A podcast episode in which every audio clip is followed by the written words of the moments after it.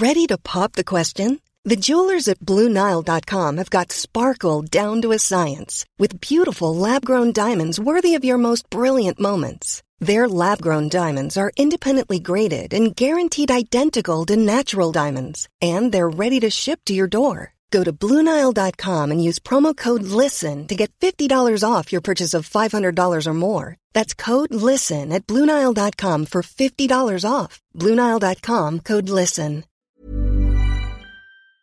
So, in COVID 19 news, there's a worrying new variant in New York, and the death toll has now exceeded 2.5 million.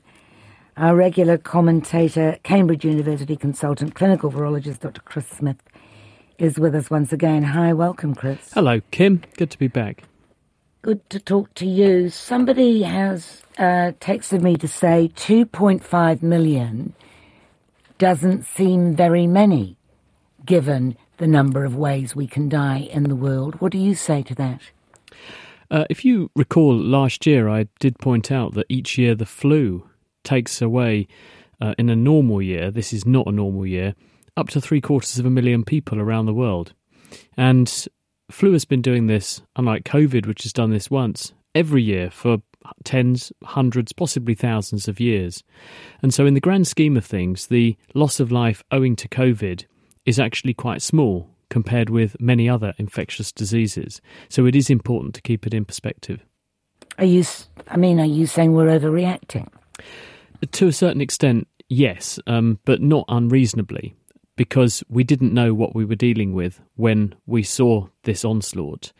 And I think what we now have done is have learned a lot about the new coronavirus. We've learned who's at risk, and we've also learned how to mitigate it. We now have the tools to do that. So now is the point at which we begin to rebuild our confidence and go forward, opening things up again, knowing that we can protect people that need to be protected. And the reason I'm saying that, the reason I feel more optimistic about this this week is because I had a chat about two days ago to researchers at the University of Edinburgh and also at the University of Cambridge.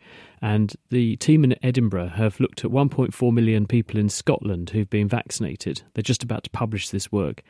And they followed up a group of people who had been vaccinated and compared them with people who were yet to be vaccinated and looked at the rates of severe disease that occurred in that group.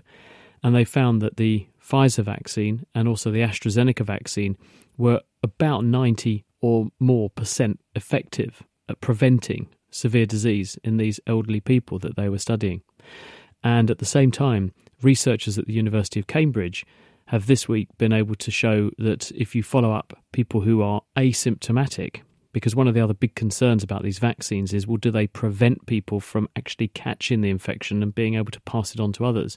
They've been able to show that if you vaccinate people of, of any age, actually, the rate at which they get asymptomatically infected is fourfold lower than in unvaccinated individuals. So, this means that we've now got an inroad into controlling this virus, both in terms of its dramatic effect on the most vulnerable individuals, but also its ability to spread amongst people who are not themselves particularly vulnerable, but could give it to somebody who is.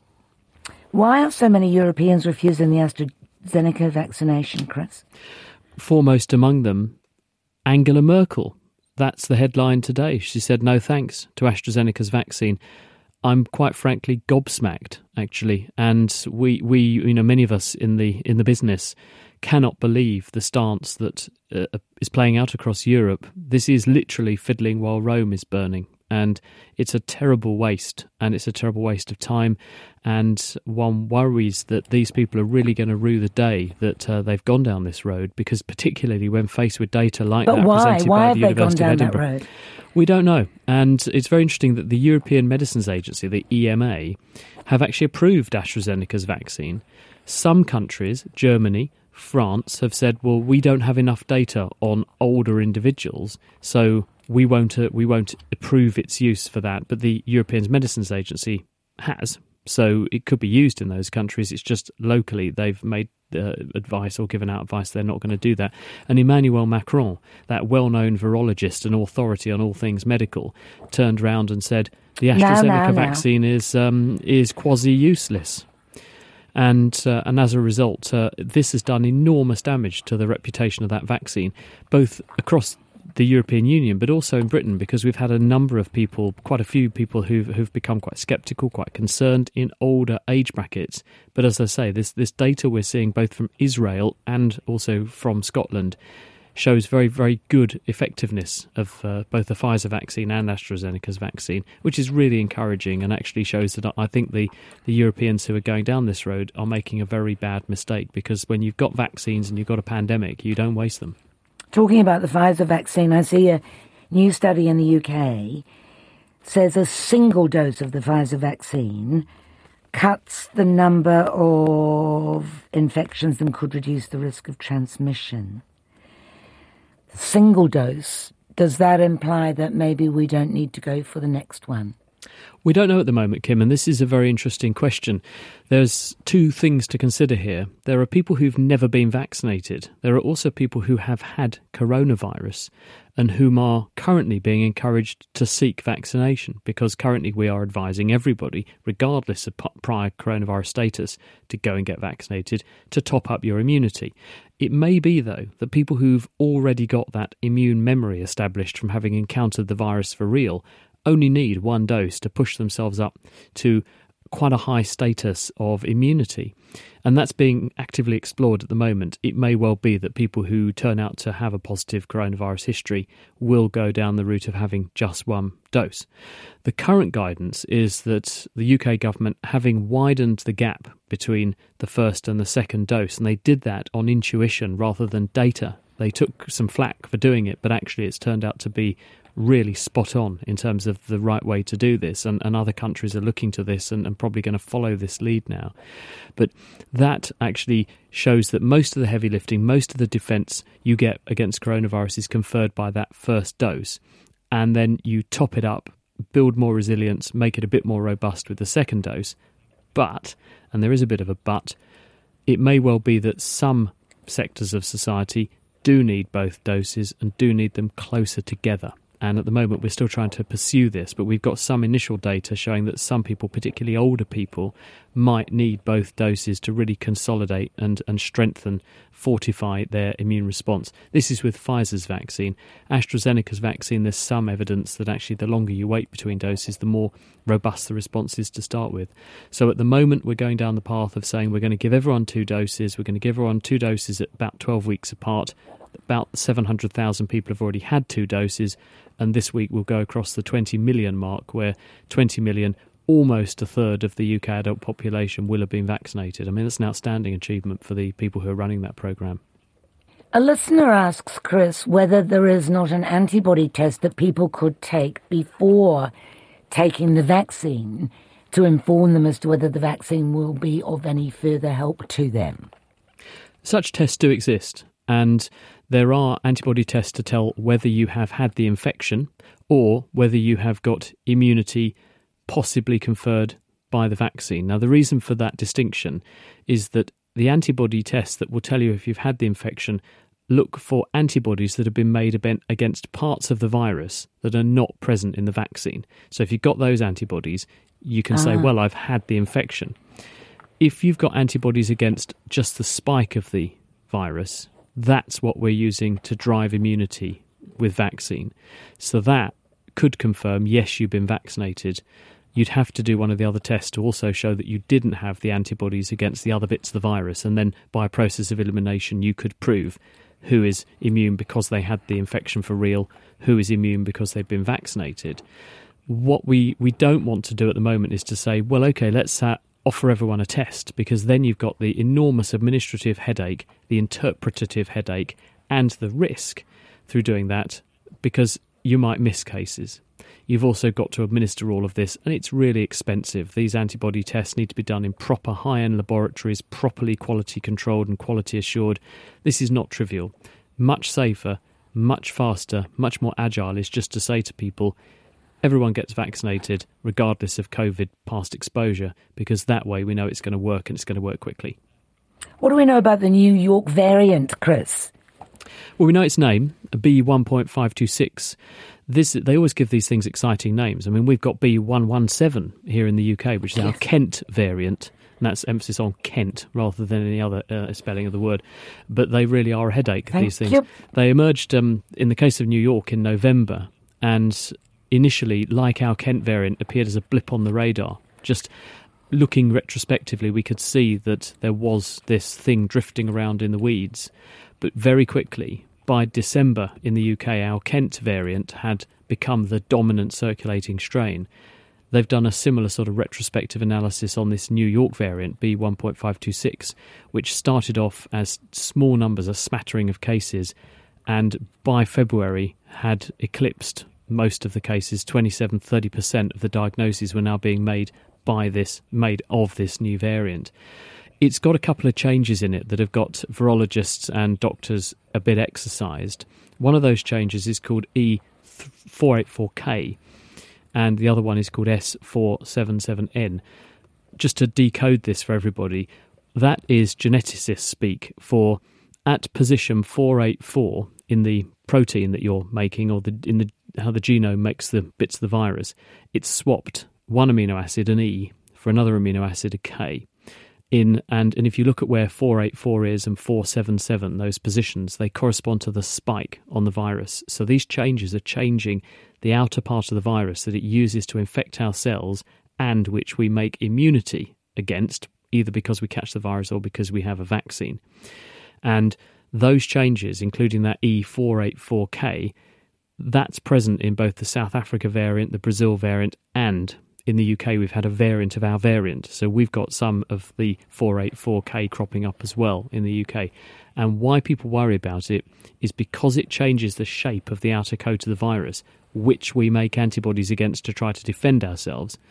That change can be sufficient to depower the immunity you get from vaccination in some cases. So this could therefore be a, a first step of the virus in New York to sidestep some of the immunity conferred by vaccination.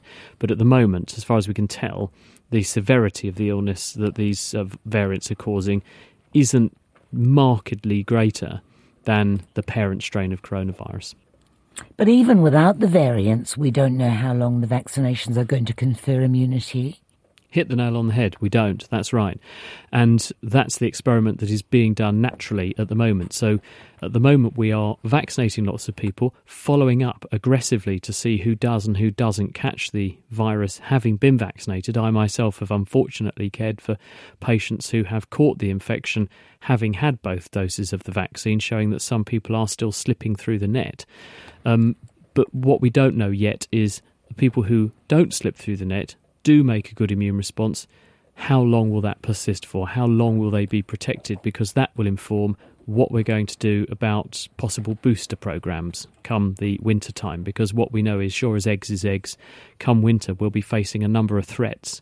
Because everything's gone quiet on the flu front, but we must keep a weather eye on the flu front because there is a very real prospect that because both Australia, New Zealand, now the Northern Hemisphere have had very quiet flu seasons, what people are speculating is that the next flu season and possibly the one after that could be biggies because people haven't encountered flu for a considerable time. The virus has continued to evolve out where it lurks in, in the wilds.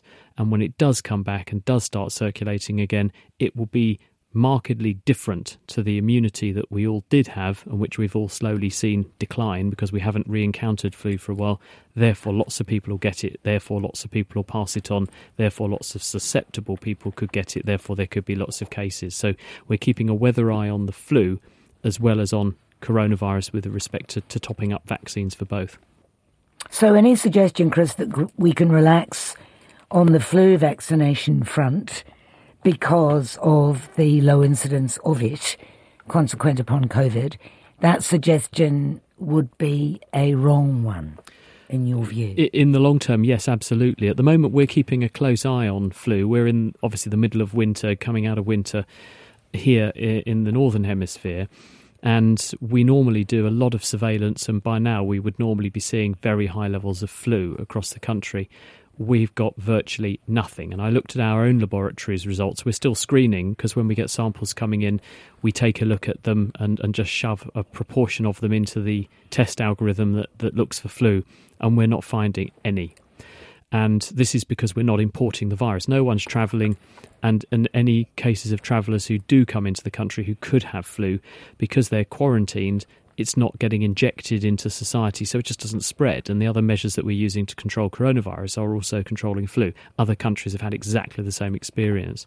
But that, that will change. Once we relax, once people go back to mixing again and travelling again, we'll offer those those corridors that flu exploits around the world to, to transmit between countries and, and it will be back.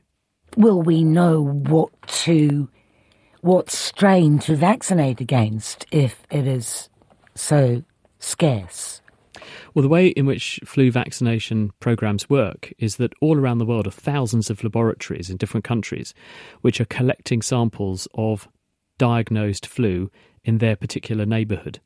And they transmit those samples to centralised laboratories who ultimately end up with the data being shared into a, a network of WHO top tier laboratories in a number of countries around the world and representatives of those laboratories will meet regularly in order to scrutinise what the virus is doing, how flu is moving, and they will be asking the question has this changed enough so that the protection conferred by the vaccine mix we are using would be sidestepped? And if the answer to that question becomes yes, then they may take some of the samples that have been collected and use those to derive the next generation vaccine, which will then go into production and it takes about six months to do that for the flu season anticipated in whatever territory is is coming next. Now, if there's no flu for us to keep an eye on because no one's got any in their country, then obviously our surveillance network has got some holes in it now because we don't have the usual spotlight trained on the virus to see and anticipate where it's moving to and where it's come from. So, therefore, we're going to have to be a bit more agile and and make the most of what samples we do have, what we are seeing, and use our intuition. But it's not going to be perfect, and that's why scientists are saying that uh, the combination of people's immunity declining because they won't have encountered flu for a couple of years or more by the time it comes back, plus the ongoing evolution of the flu, means that there is a higher risk of a, of a big whammy in the years ahead, and we won't know necessarily wh- where it's going to come from or what it's going to look like because we won't have those samples to rely on uh, until the last minute, which means um, it's more difficult to prepare for, certainly. Yeah. Um, those patients you mentioned who had been vaccinated but nevertheless succumbed to COVID 19, did they have a milder version? Uh, regrettably not. Um, one of them actually died, and um, I was investigating that case because I was very worried that uh, this individual may have had what we call vaccine bypass, as in the virus has mutated or changed, and they had some kind of uh, vaccine resistant variant. And so we checked, we actually got the virus samples that caused that person to die, and we sequenced the entire genome end to end, and were able to identify that it was just the new variant, the Kent variant, uh, UK variant, which was spreading a lot downstream of Christmas. And there was nothing special about that virus. In this older person who was in their 80s, it must have just been that the vaccine, even though they'd had two doses of Pfizer's vaccine more than a month before they got infected, was just not producing enough of a response in that person. Because remember, the stated efficacy is about 95%, which means someone's got to be in that 5% of people who don't derive protection. And unfortunately for this person, they, they weren't um, protected. The other person just got very ill and ended up in hospital, but I understand uh, is getting better now. Very good to talk to you, Chris. Always more questions than we can deal with, but uh, uh, you will be back, uh, I hope. Thank you. It's a pleasure. For your Thanks, time Kim, this morning. Much. Dr. Chris Smith, virologist at Cambridge University.